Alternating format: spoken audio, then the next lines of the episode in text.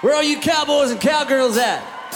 Hey everybody, this is Dan Hillenbrand and welcome to Modern Cowboy, the podcast for the cowboy lifestyles and businesses around the world. I'm glad you're here, so sit back in your saddle and prepare to be inspired, motivated, educated, and entertained as I interview a new guest each week that embodies the modern cowboy.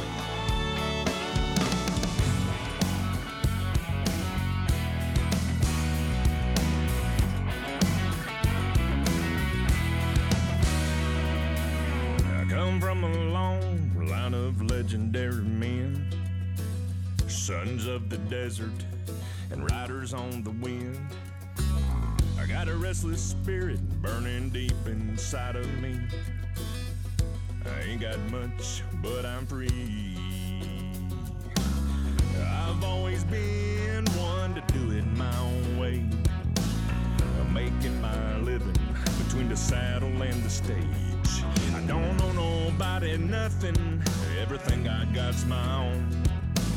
Some say I'm just a man to the bone. I'm a cowboy, yes I am. I was born to rope and ride. I'm a cowboy, that's my brand, until the day I die. Hey everybody, welcome to the Modern Cowboy Podcast.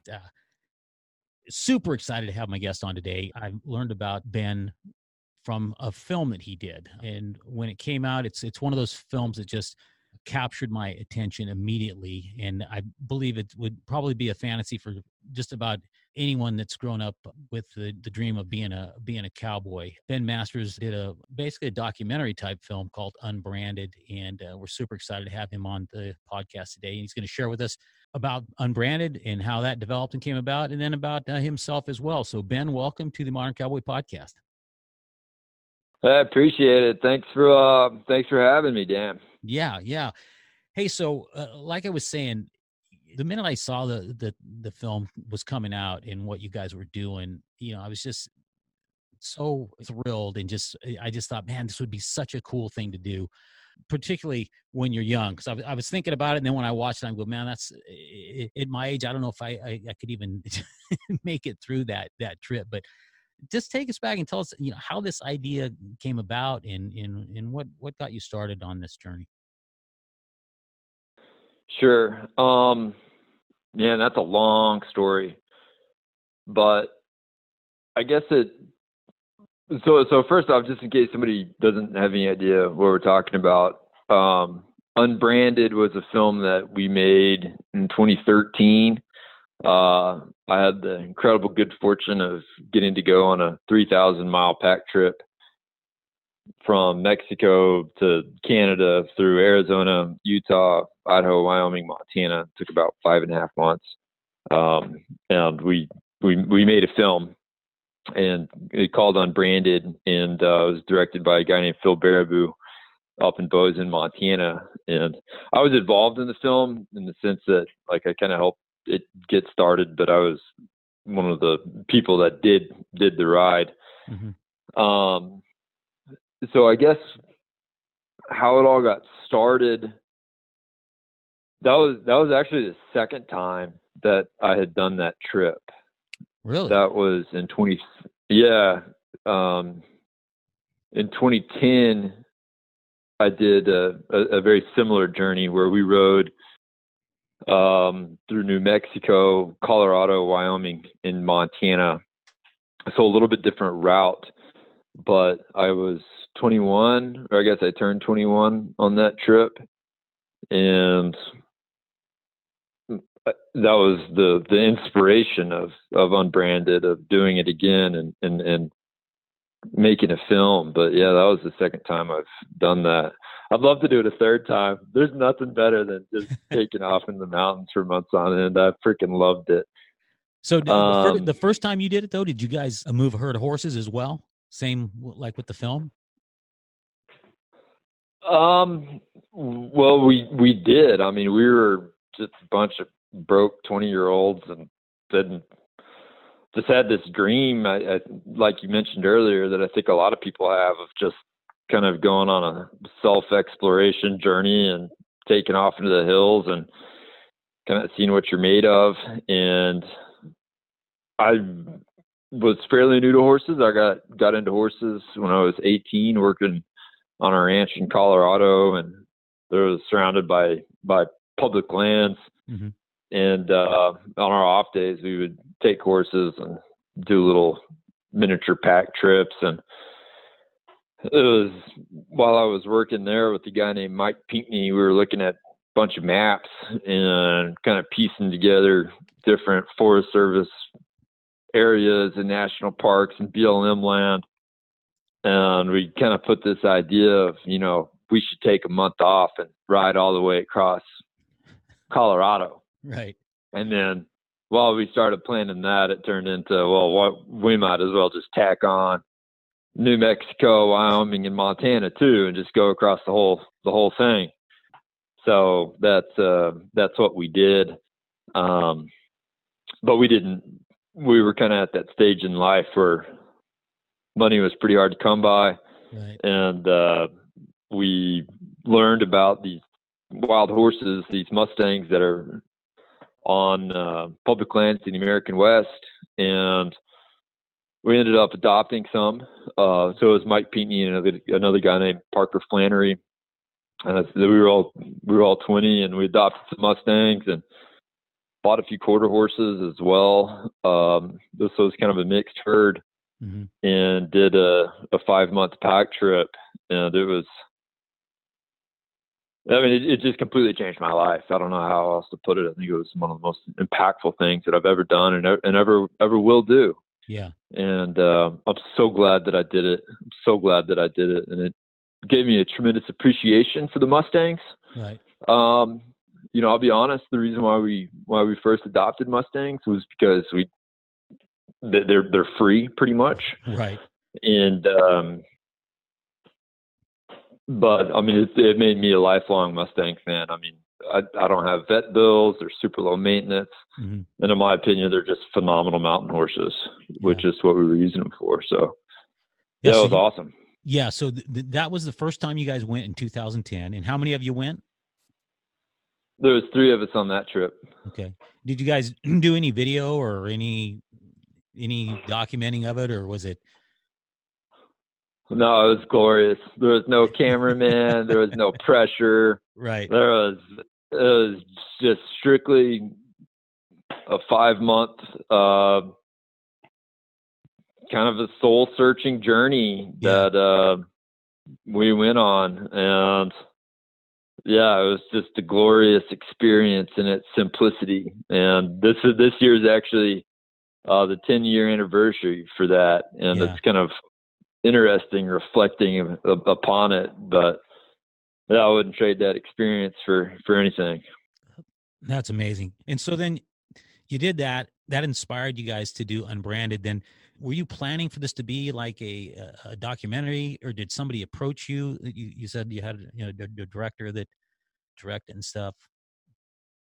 How'd that end up coming about? Yeah. So after we did that first trip in 2010, we finished it and kind of reflected back on what we did. And a lady named Kate Bradley from Western Horseman,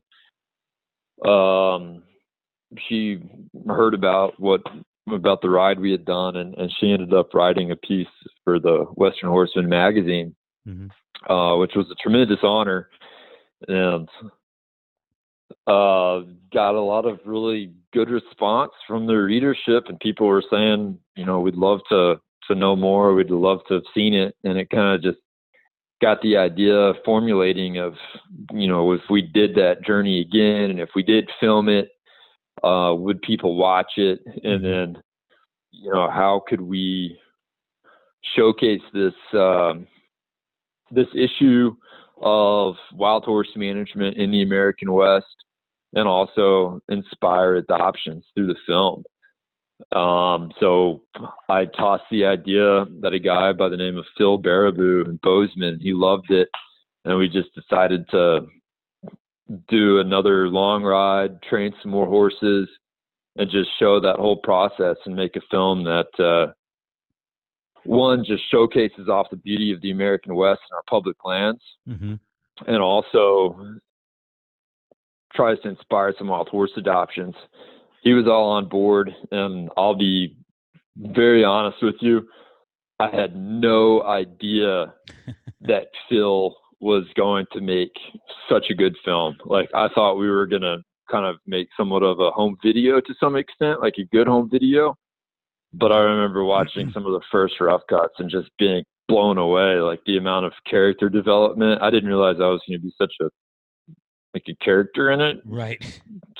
And yeah, I mean, he made an amazing movie. It's been a real honor to have been a part of it, and really proud to see all the horses that we got adopted through that film too. Yeah. Well, you know, that's interesting you bring that up, because that's one of the things I think that made the film just so appealing and such a compelling film too, is the characters that you guys, each one of you embodied, you know, and just watching that. And I have all kinds of questions, and we'll get to some of them about, you know, you guys' relationships and stuff, but that was a great, great part of it. Now, talking about getting the film started, you guys, I think I read somewhere that you guys did a Kickstarter to get it to help fund the film. Is that correct? Or? Yes, we did. So we had this idea to make a movie, but we didn't have any money. So right. There's a website called Kickstarter where you toss out an idea, right, and make a little promotional video and see if the public wants it. And we had 1,200 people that donated to launch this idea. And, you know, for example, they could give $25, mm-hmm, and that, and then in return, they got a DVD whenever it was done. Or we had these different, like, little financial incentives. So it was kind of a make a video on demand. Right. But I think also, people just wanted to see our dream come to life. Right. And, you know, how cool is that there was over 1,000 people that, you know, helped our dream come to life. And I think about that often. And I just think it's amazing. I don't even know how to describe the gratitude towards that, other than just to say there's a lot of really good human beings out there that'll help a stranger. And it allowed us to make the movie. Yeah, that's awesome.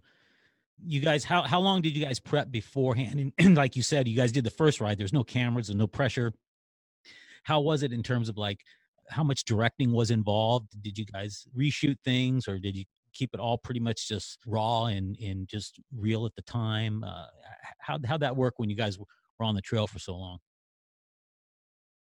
Yeah, this is definitely raw. There wasn't any. It was actually kind of funny because Phil, the director of the film, and then Corey, the main shooter, mm-hmm, they would, like, ask us to do things, and if we tried to act, it was very quite obvious that it, you know, just fumbling over words, and they got frustrated and finally just realized, like, just let things play out. Right. But also Phil and Corey, they're some of the best documentary filmmakers, in my opinion, in the world.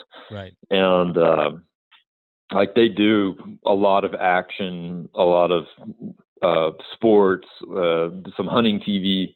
They're really, really accomplished at just capturing moments as they unfold. And I didn't really recognize how talented they were at the time because I was new to film production. But now that I've done more films, I can look back on hindsight and just be amazed at how well covered how good the coverage was on all the scenes. But yeah, we're ourselves. And Phil and Corey, you know, once or twice a day, they would ask if they could ride ahead or walk ahead and set up a camera shot and get a big, vast landscape. But those guys not only did a 5.5-month pack trip, they also did it running up and down hills, lav miking people up, getting the shot, dumping media, charging batteries. Like, they did the whole thing, plus filming it, which was a huge job, and they nailed it. And they were not horsemen at the beginning, really? But by the end, they're good now. Well, it's like you'd say though, the film really was epic for anybody that, basically for anybody, not just somebody that wanted to be a cowboy. I mean, it was, and is just so entertaining. Your guys' characters were amazing. Let's talk about your buddies a little bit. Are you guys still in contact? Yeah. Yeah. Yeah, I mean Tom in the film, he's probably one of my best friends. Right. See him all the time, and then I keep in contact with Johnny and Ben. Mm-hmm. Something that I've always wondered at the beginning of the film is you guys were getting horses loaded and stuff. The horses that got into the cactus, and I don't even know who it was because I think he had a wild rag up over his face, but he went to pull that cactus off of the horse's nose, and the horse just struck out at him. Who was that, and did that guy get hurt? So that was Ben Thamer, and miraculously he did not get hurt. Oh. And I've looked at that clip so many times. I don't know how in the world they didn't break his face apart. Yeah, but it broke his glasses, and it was a nice pair of glasses too. I think they were Costa del Mar. He was bummed about that. But no, it's a miracle it didn't catch him a little bit off, because it could have easily broken a nose or worse. But yeah, that was a bad deal. And then who was the guy on the horse in the back? Because once that horse, I think that horse started bucking a little bit, and the other guy in the back, his horse started bucking. He got bucked off. I don't remember who that was though, but. I just remember watching that and going, man, what a way to start this trip. Because I believe it was right at the beginning, right when you guys were getting ready to start, right? And I go. Yeah, that was Johnny. He actually rode the buck out of that horse pretty good. He had him, 3 or 4 good leaps before it dumped him. Right. But yeah, that was a very strong introduction to Arizona cholla cactus. Yeah. That is some gnarly stuff. Yeah, yeah. So I'm from Texas, and I thought we had bad cactus, but compared to Arizona cholla, ours are a bunch of pillows. Yeah, that Arizona stuff, it'll run you down. It'll chase you. Yeah, I don't wish that upon anybody. Some of the country you guys rode through too, and the stuff up by the Grand Canyon and some of those trails. I mean, what was that like? I mean, I've never ridden on anything with those type of ledges and things, and especially you guys were on Mustangs that you guys had. They had 30 days on them or 60 days when you guys got them, then you guys had them another 90 days or something. Yeah, the horses, they don't want to fall off a cliff, right? And I think one of the most admirable traits about Mustangs for riding horses is that all those animals, they're born in the wild. Mm-hmm. They grow up in the wild. They spend years in the wild. So walking on little tiny game paths, mm-hmm. and going up and down washes and going along cliffs and traveling through mud and across springs and different challenges that people have difficulty with whenever they have a horse that was raised in a small pasture or a stall. Right. Those are things that those Mustangs have seen from day one of their life. Right. So they're remarkably sure-footed in the mountains. Mm. And yeah, we had some pretty gnarly trail. There was only a few times, though, where I was seriously concerned about the horses not being able to get across safely. Right. And almost every single one of those times was due to a human error of some kind, or could be traced back to human error, right. Or making a bad call on the logistics. And, that's tough, like, to make a decision on a route that could imperil an animal that is putting its full trust in you. Right. That was the biggest responsibility that we had on a daily basis was finding a path that wouldn't put our animals in undue harm. And we failed. I mean, we had that scene. When you guys were going up that hill, you know, when the dinosaur falls. Yeah. It was crazy. Yeah. It's awful.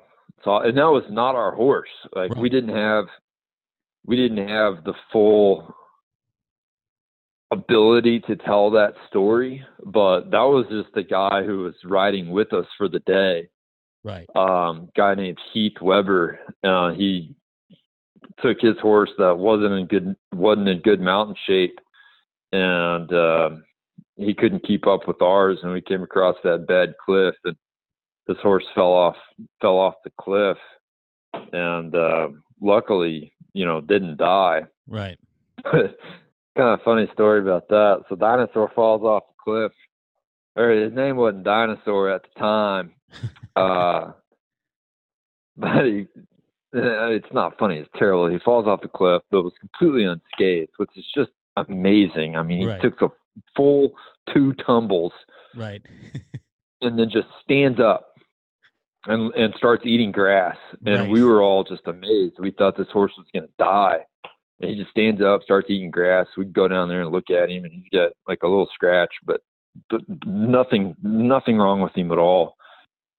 And we get him over the troubled area, and we get to our campsite that night. We start building this nice fire and looking back on the day and talking about how fortunate it is the Dinosaur didn't get hurt. And sure enough, here comes this horse out of the shadows. And he walks over and sticks his head in the fire and sniffs the coals. No. And his mane catches on fire. And he's just sitting there trying to figure out what in the world is going on. His eyes like bulge out in fear, and he lifts his head up real quick and just goes running off into the woods. No. And he looks at me and he says, "Ben, I'd like to sell you that horse."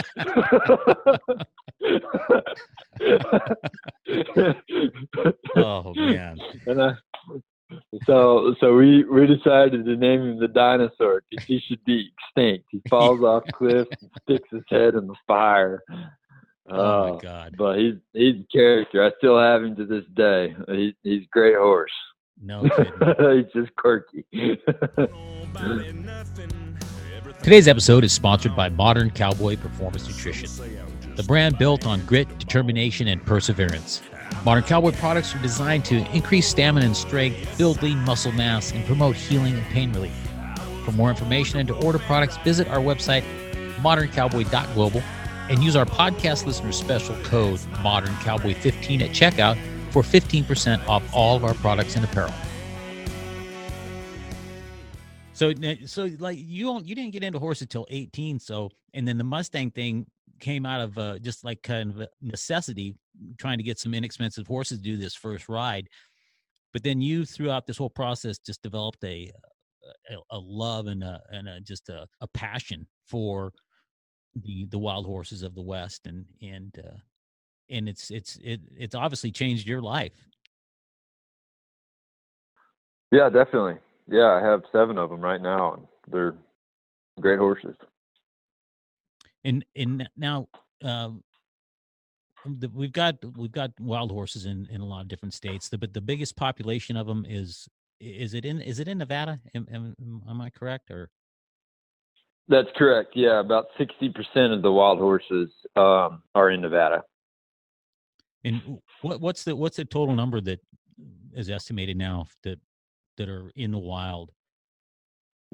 They believe that. So one of the things that happened after Unbranded is I was nominated to sit on the Bureau of Land Management's Wild Horse and Burro Advisory Board, mm-hmm. where I had the honor of sitting as the wildlife management chair. Because that's my passion in life is wildlife. That's what I studied in college. That's my profession. And I had the honor of representing the interests of native wildlife on the 31.2 million acres of public land where our wild horses live.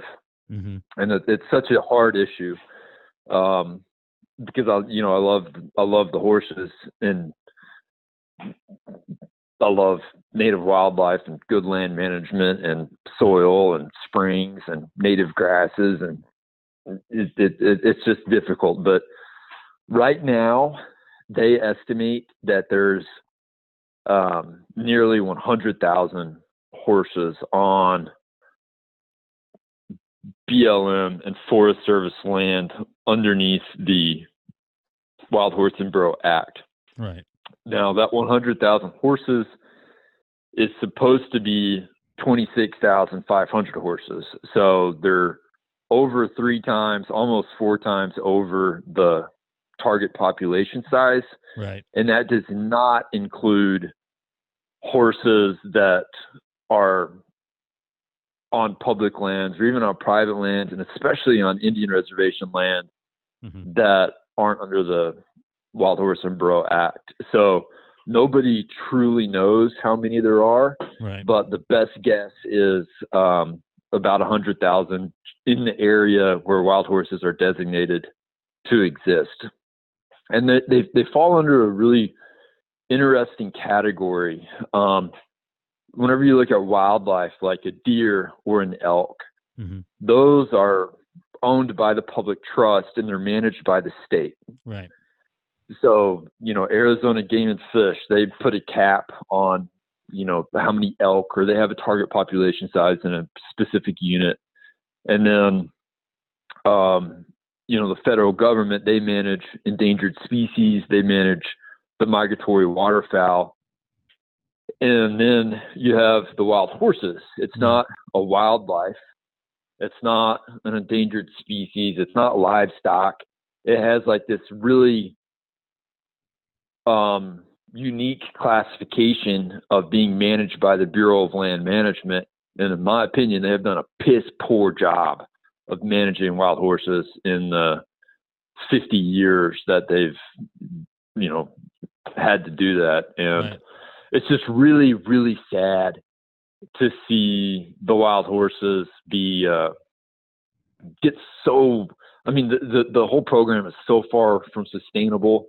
Right. It's just awful, and nobody has any plan at all whatsoever to get it onto a sustainable path.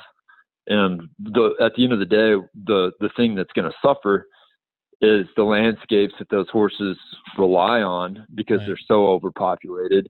And eventually the horses themselves, because they're going to run out of resources to support them. And that's already happening. Right. And it's a no-win situation. And nobody is proposed any type of plan or anything that's feasible in terms of trying to manage it. And I'm sure that there's groups from all different spectrums that have opposing opinions on what they should do, and I'm sure there's a battle there.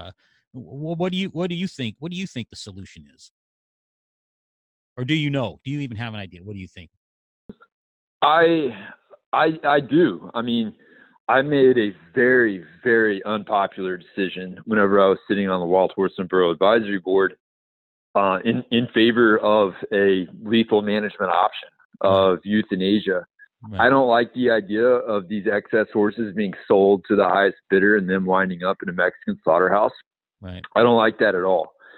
But the alternative is these horses. All right. So just to back up a little bit, the Bureau of Land Management is mandated to. So in 1971, whenever the Wild Horse and Burro Act was passed. Mm-hmm. It unanimously passed Congress, which is amazing. And they put the horses into different herd management areas. I believe there's 271. Okay. And in these herd management areas, they were X amount of acres, and the rangeland biologists said, we believe that there can be 100 horses in this particular herd management area based upon the available forage and also based upon the livestock permittees and the needs of wildlife. Right.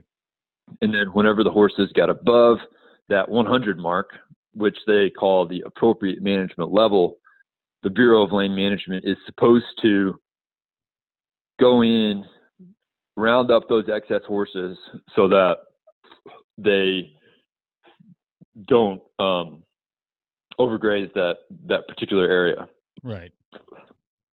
And that happened through the through the 70s, through the 80s, into the 90s, and then in the early 2000s, the horse market got incredibly oversaturated, mainly because there was a shift in policy that mm-hmm. didn't allow for the domestic horse slaughter to continue. Right.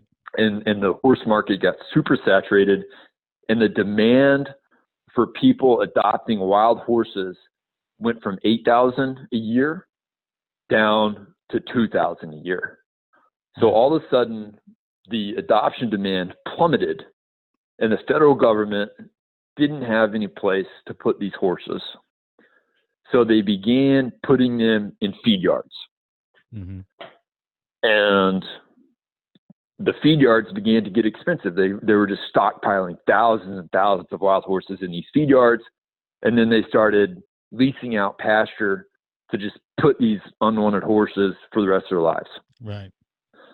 So that has happened to where we are today, where we have nearly 50,000 wild horses that have been rounded up for population control and are now living in feedlots right. and in leased pasture with very little chance of ever being adopted, right. where they're just going to sit there for the rest of their lives in a completely non-wild state. Right. So, I hate the idea of euthanizing horses. I've adopted 7 of them. I love them. I would really wish that many of the advocacy groups would put their money where their mouth is and start adopting horses rather than just bitching about the problem. Right. But it's either that or they're going to be locked up in a feed yard for the rest of their lives. Right. It's just terrible. So, for me, I would love to see the horses get adopted, but for the horses that can't be adopted, mm-hmm. I'd like to see a program put into place where the animals could be, put down in as humane manner as possible, and have that meat, have that resource be given to dog and cat food shelters or to zoos. Right. And it's just a sad, sad thing. And then, they're spending all of this money on keeping these horses in the feedlots and in the long-term holding facility. They've run out of budget, and now they're just letting the horses in the wild get so overpopulated that, in my opinion, there's just the whole thing is so unsustainable that it's just kind of gone. Yeah. And we're going to be in a situation like Australia that has every few years massive die-offs of horses and camels because they've given up on management. And that makes me really, really sad. Right. Well, yeah, and it's just like you say. I mean, it's with all wildlife in game, and a lot of people don't understand is that loss of habitat is the biggest threat to them all, and that's why they we have to manage them through all of our hunting programs and everything else. And it just sounds to me like the wild horse population they haven't been able to put anything together that works. Yeah, they haven't. They honestly haven't, and it's political suicide. I mean, anybody that tries to propose real solutions, mm-hmm. Because the general public is so ignorant of the complexity and the history of the issue right. and of rangeland management 101, right. they get lambasted from different animal rights organizations, some of them well-intentioned. Right. Others, I think, are just using the wild horses as a tool for them to raise funds. Right. And it's just it's really sad, and I hate to say it, but I don't even know if a big starvation event will put it onto a sustainable path. Right. If you look back last year, there was that group of, I think it was 230 horses that died in a water hole on the Navajo reservation. Right. Like, we know what's going to happen if horses overpopulate. Right. And there's no management at all whatsoever. Why in the world would we choose to do that to our public lands? Like, it, and to the horses, it's just, it's so dumb. Yeah. Well, it's like, it's so irresponsible. Yeah. It's like many things in government and politics. So, that us common people out here look at and go, we can't believe that they're doing that. Yeah. And one of the really unfortunate things about many decisions made on our public lands is that they're not, the management isn't being led by best available data coming from the rangeland biologists and the scientists who are out there studying soil and taking vegetation samples. Right. A lot of those decisions are being made in the courts. Right. And, it's just, it really makes me sad. And yeah, I hate it. I hate it so much. And, I don't know what's going to happen, but I don't think it's going to be pretty. Yeah. I mean, you have areas that are 10 times over the appropriate management level for horses. And, I mean, the vegetation composition transitions from a very diverse desert ecosystem with different sage brushes and cactuses and grasses and perennial grasses into oftentimes a monoculture of invasive species like Medusa head or cheatgrass. And it's just not good. Yeah, it's devastating to do that. Yeah.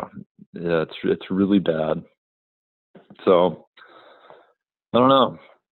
You should adopt one. How many of you adopted? Yeah. Yeah. Put me right on the spot right now. Yeah, that's a good question.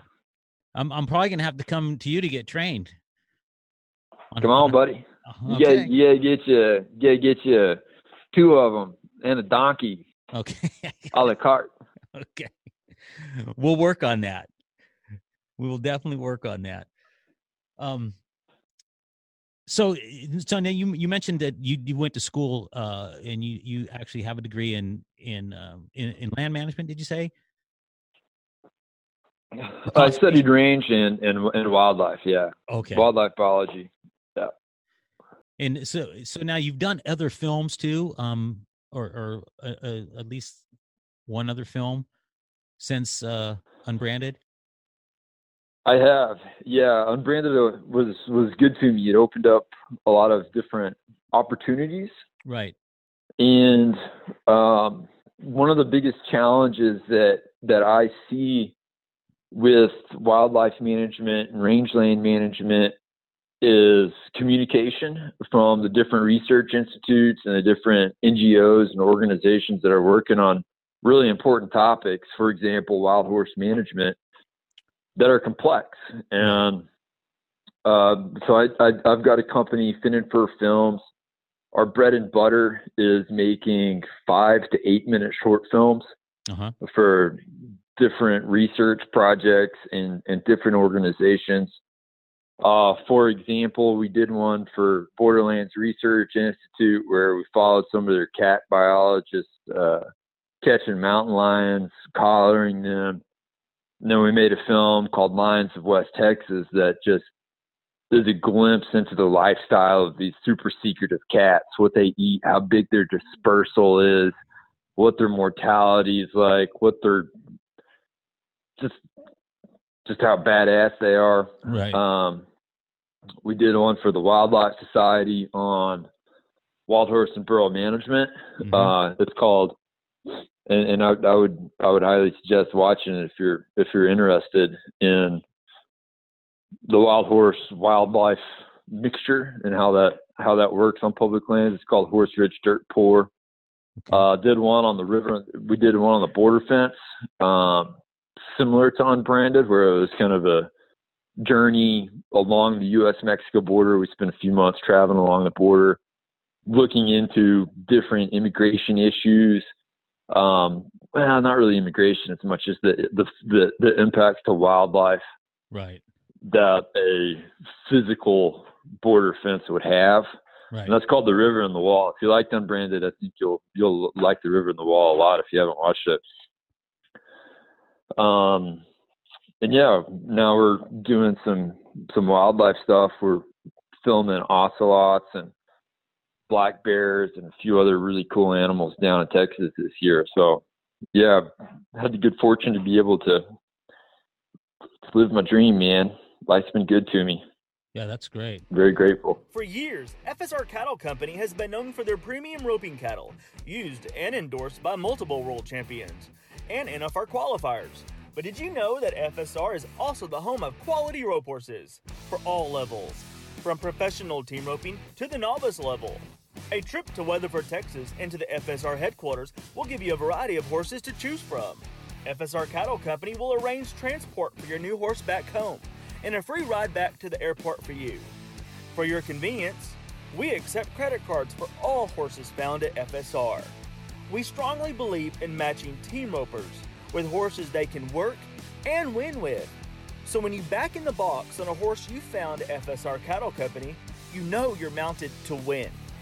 Visit us online at fsrcattlecompany.com or in the office at 817-598-1222. And let us help find your next winner. Again, that's fsrcattlecompany.com. When you were in college, did you have any idea or inclination that you would be doing this in doing the films and doing everything you're doing? No.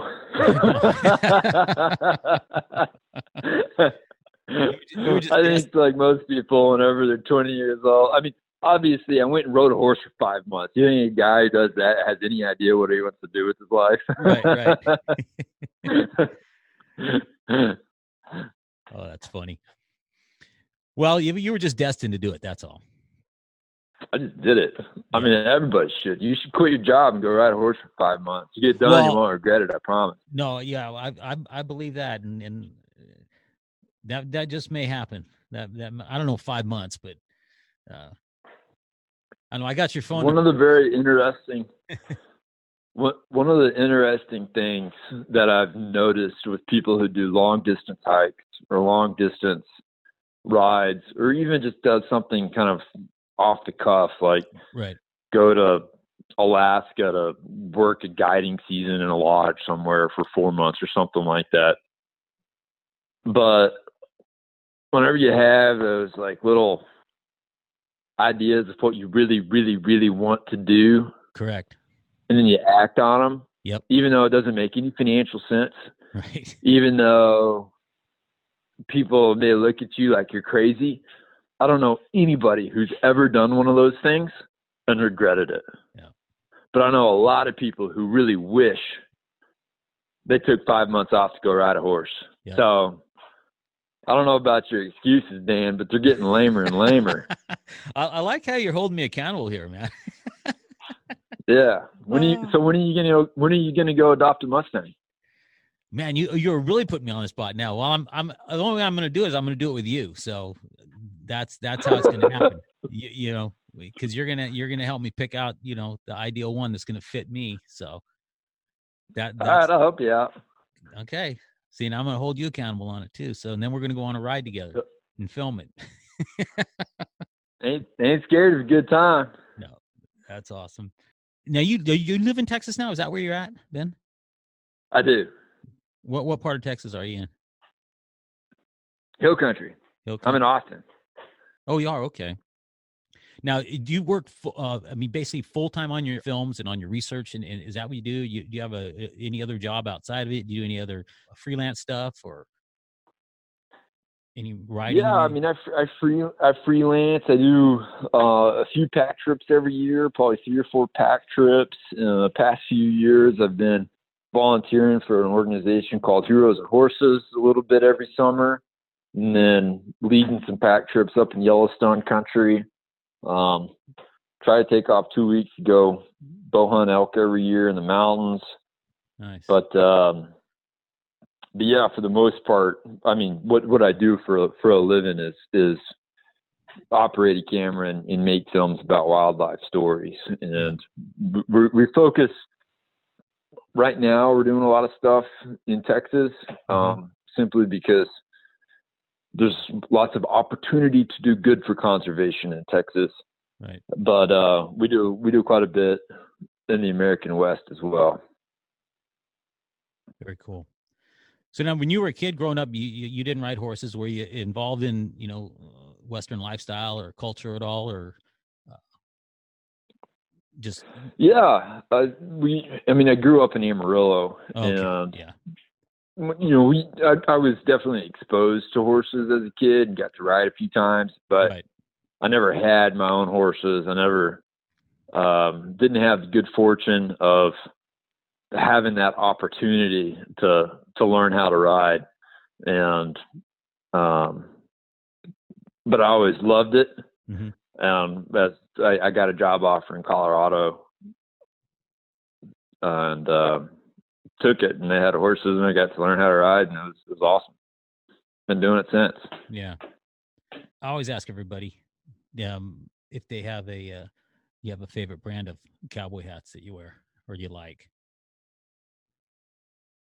I mean, I've got a Stetson that I like. Okay. I need to get it replaced though. It's no longer a dress hat. It's not the same one you had in Unbranded, is it? No, I got a dog, and freaking dog chewed that hat up. Very, very unhappy about it. Oh, the one from the movie? Yeah. Yeah, it was a sad day. How about boots? You got a favorite brand of boots, or? I'm still searching. All right. I'm still searching for my favorite boots. I have to say, I have not found my favorite boot. I have to say right now, though, that Takovas. Oh yeah. I don't know if you're familiar with that, but I'm familiar with them. Yes. A company. Yeah, they're based in Austin, and I've had a pair for a bit and had it resold a few times, and it's a good boot. Yeah, they make good boots. Yeah, and I know they just opened up some of their new retail stores too, which are I haven't been to one, but they look pretty cool. Yeah, I mean, they hold up, and you can get them wet and covered in crap, and beat them up, and get them resold, and keep going. And I don't know what more you can ask out of a boot. Absolutely. Now, besides your own movies, you have a favorite cowboy movie? Or favorite Western movie? Ooh, I love Dances with Wolves. Yeah, I just love it. I thought the soundtrack for that was possibly the best musical score in the world, and I think it did a good job of showcasing some of the nuances of Western expansion and you know, Native American and European interaction, and there was no good guy, there was no bad guy. Right. And, well, except for the dude that wipes his butt with his journal, that's a bad guy. Right. But, I thought it did a good job. I just loved that movie a lot. Yeah. And I've read and heard that Kevin Costner did a lot of his own writing in that, even like in the buffalo scenes when he was right. Have you heard that or no? I haven't. No. I haven't. But yeah, I would love to see more bison out there. But they're talk about a cool animal, man. And that's the craziest thing about the horses is people. There's like this argument that there should be a ton of wild horses, and there's like no bison on our public lands. Right. I think it's just so insane that we have 100,000 invasive species on our public lands and not a single bison, the actual native animal that's supposed to be out there. That's crazy. Right. Yeah, it doesn't make any sense. I'm going to ask you if you heard of this film, because I've actually found out about this film later on. I'm not sure if it's popped up on Netflix or wherever I saw it, just because it was similar to, in a way, to your film Unbranded. But did you ever see the movie In Pursuit of Honor? With Don Johnson, that's his name. The military guys back in. That's what's the storyline? I feel like I have. Yeah, remember they. It was I don't remember the exact period of time it was, but it was right when they were transitioning, I think, from having cavalry, horseback soldiers and stuff, and they had all those horses. They had given them orders to take them out and just shoot them all, basically. And the guys that the stewards of the horses, they just took them and ran off with them. That's the premise of it. Basically. Yeah, I have heard about that. I'm gonna watch that tonight. Okay. I'm gonna watch it tonight because I've had so many people tell me I need to watch it, and I haven't taken the time out of my life to do it. But I'm gonna do it today. Well, see, so now I've got you to do something, and I've said for a long time, I said, man, I'd really love to, but I'm not any super horseman. I'm not trying to ever give anybody that idea. I mean, I can ride, I can rope, whatever, but I'm not like a horseman. I can get along with them, but I've always said I'd love to adopt a Mustang. It'd be so cool to do it. But now I'm getting you to watch a movie, and now you're probably gonna end up getting me to adopt a Mustang. So this is a good trade here. Yeah, it is. You can't get you a donkey too.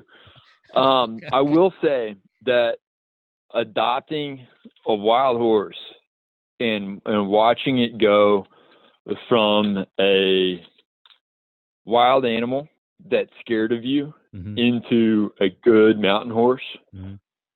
over the course of a few years is one of the most rewarding things in life.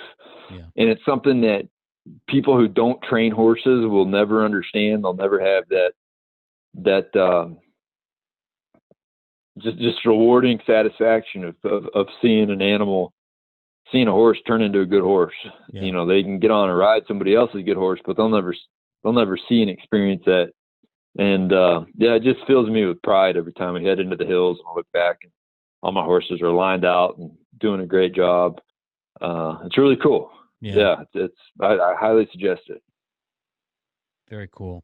Well, Ben, hey man, I really appreciate you coming on and talking with us today and just I learned a lot, and I'm sure a lot of other people are going to really enjoy listening to what you had to say, and obviously your expertise in the field of wild horses and conservation, wildlife management.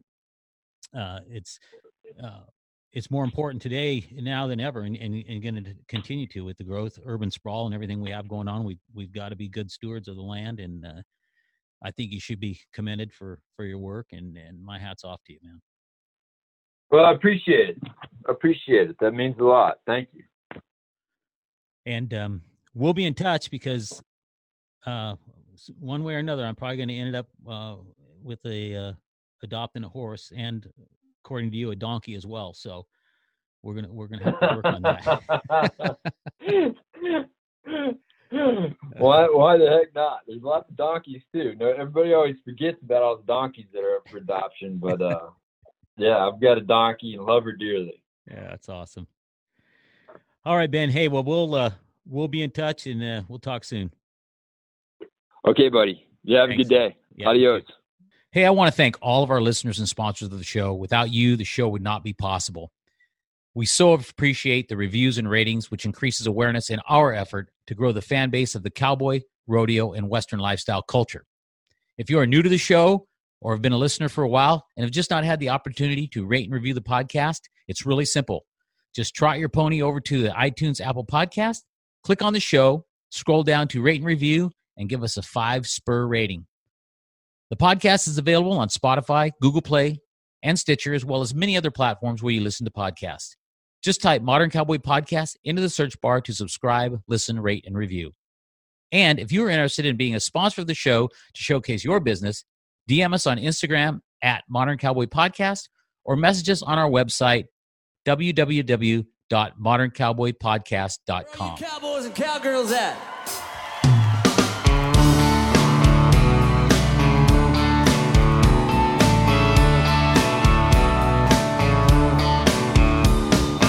Friday afternoon, I hitch up the trailer, saddle up old Rock, and ice down a cooler.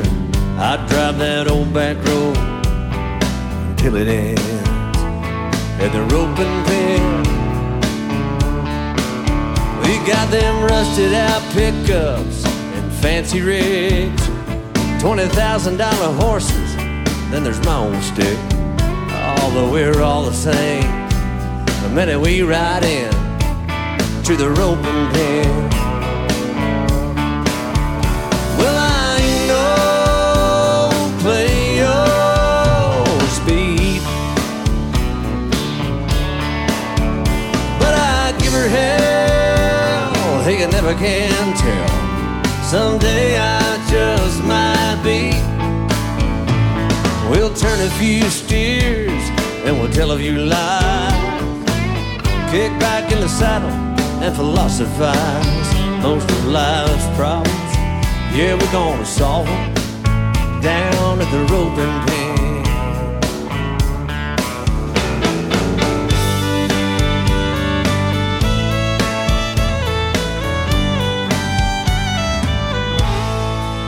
Yeah, we don't do it for the money, yeah, we're always broke. Just ask Clint what he paid a rope. Now he's lost a dozen wives, half the fingers on his hands to the rope and pin. And it takes a little skill and a little luck. If you can talk smack, you can back it up. Oh, but we're all friends, no matter who wins, down at the rope and pin. Well, I ain't no player speed, but I give her hell, hey, you never can tell.